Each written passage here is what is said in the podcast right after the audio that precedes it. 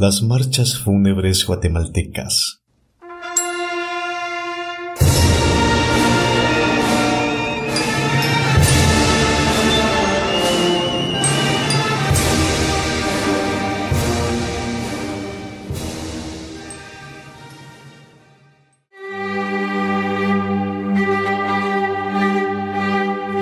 constituyen el canto más arraigado del alma nacional del guatemalteco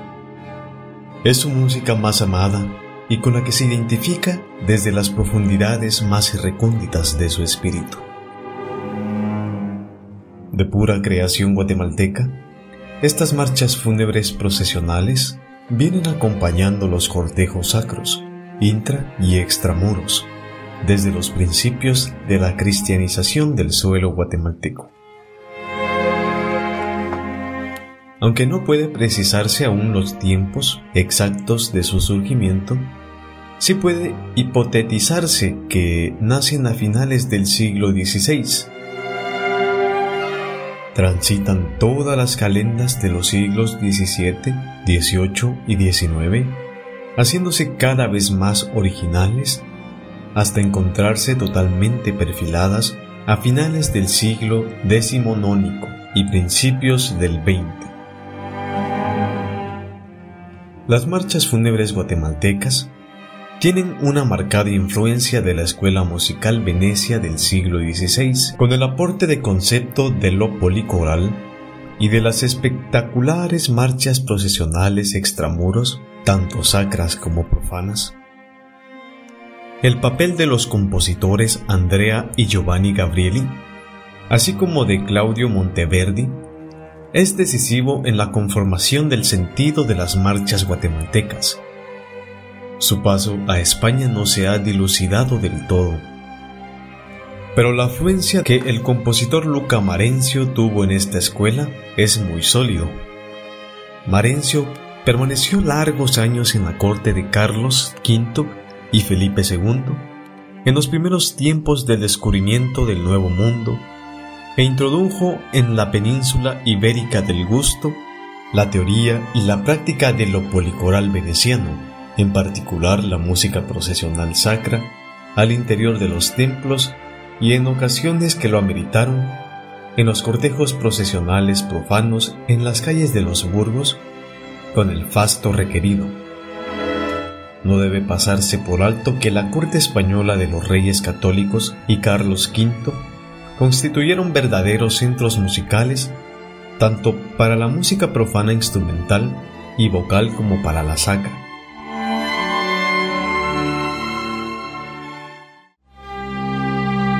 Julio Caro Baroja menciona que Jesús del Gran Poder de Toledo salió en el año de 1517 por primera vez en rogativa durante la Semana Santa de este año acompañado por fanfarrias fúnebres, constituidas por instrumentos de metal y tambores como música procesional, a la usanza de la Catedral de San Marcos y de los maestros Gabriel y Monteverdi, señala Caro Baroja. Por tanto, su traslado al Nuevo Mundo no se hizo esperar por la necesidad de la evangelización de las Indias Occidentales, si bien aparecen en toda América hispana, el sentido que priva es el de la marcha procesional veneciana. En Guatemala, este germen fue tomado por los músicos criollos e indios de las iglesias interioranas y de la capilla musical de la catedral y se va transformando con el correr de los años. Ya no es una fanfarria fúnebre, sino es una pieza musical más elaborada y con un sentido y desarrollo más amplio y profundo. A diferencia de las venecianas, las tempranas marchas fúnebres guatemaltecas tuvieron desde su inicio ese sentido procesional intensamente místico.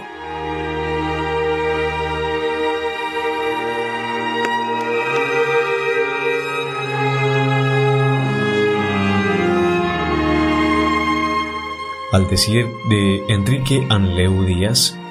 quien descubrió la primera marcha en los archivos de la Catedral Metropolitana,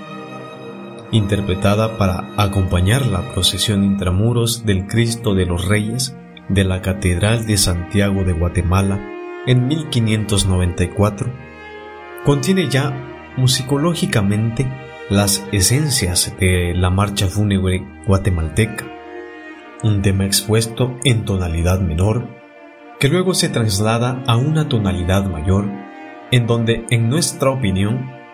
los ritmos del mestizo e indio en cadencia lenta se perciben a todas luces, enseguida el tema vuelve a la tonalidad menor y la marcha se resuelve con gran piedad y solemnidad. Este esquema estructural se mantiene desde entonces hasta las marchas contemporáneas. Hay que subrayar, sin embargo,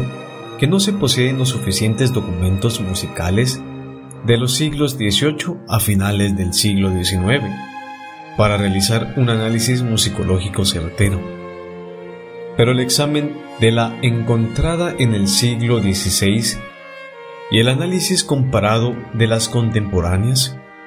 parecieran que permite llegar a esta conclusión preliminar. Por otra parte, si se toma en cuenta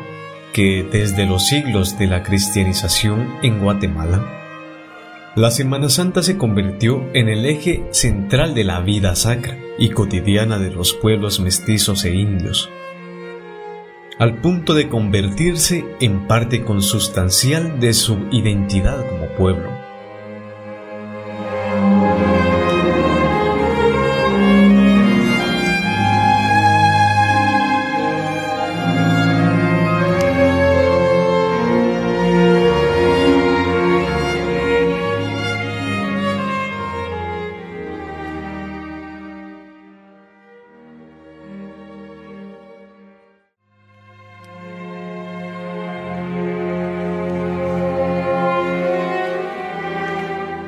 Las procesiones que eran un medio de evangelizar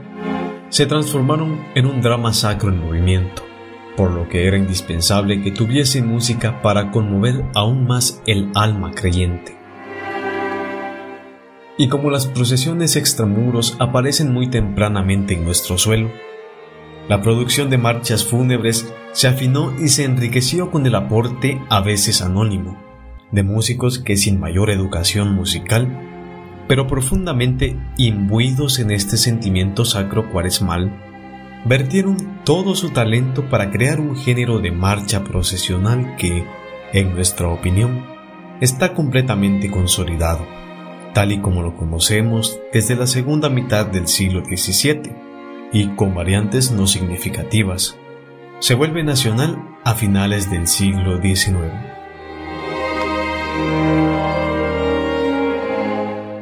La marcha fúnebre guatemalteca posee tan arraigo a partir del siglo XIX que se enriquece y se vuelve aún más propio, original e irrepetible desde entonces. Su temática musical es muy variada. Generalmente está en el corazón de cada fiel cargador o persona imbuida en el misticismo y el dolor de nazarenos, sepultados y vírgenes dolorosas, que crea la melodía entre espíritu, alma y cerebro, y después es orquestada por un maestro concertador, ya sea de una banda militar o un músico con estudios superiores. Por eso las marchas fúnebres guatemaltecas poseen un arraigo intenso entre todo el pueblo Casi podría decirse que es la expresión musical más difundida entre todos los hombres que habitamos este envoltorio mágico que es Guatemala. Es nuestra música nacional de la mano del son cadencioso, tanto indígena como mestizo.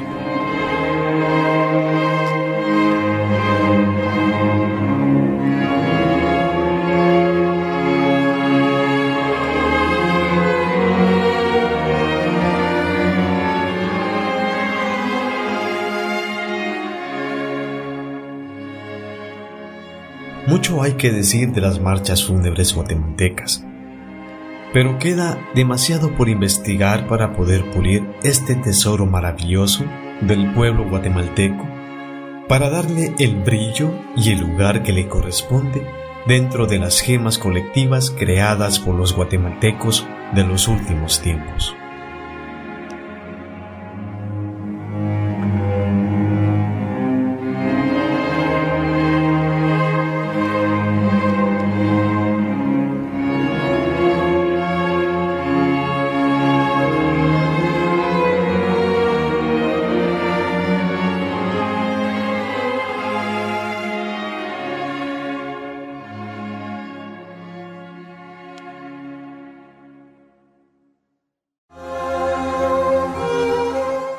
Agradecemos a todos su atención a este podcast, esperándolos en el siguiente, como siempre conmemorando la Cuaresma y Semana Santa guatemalteca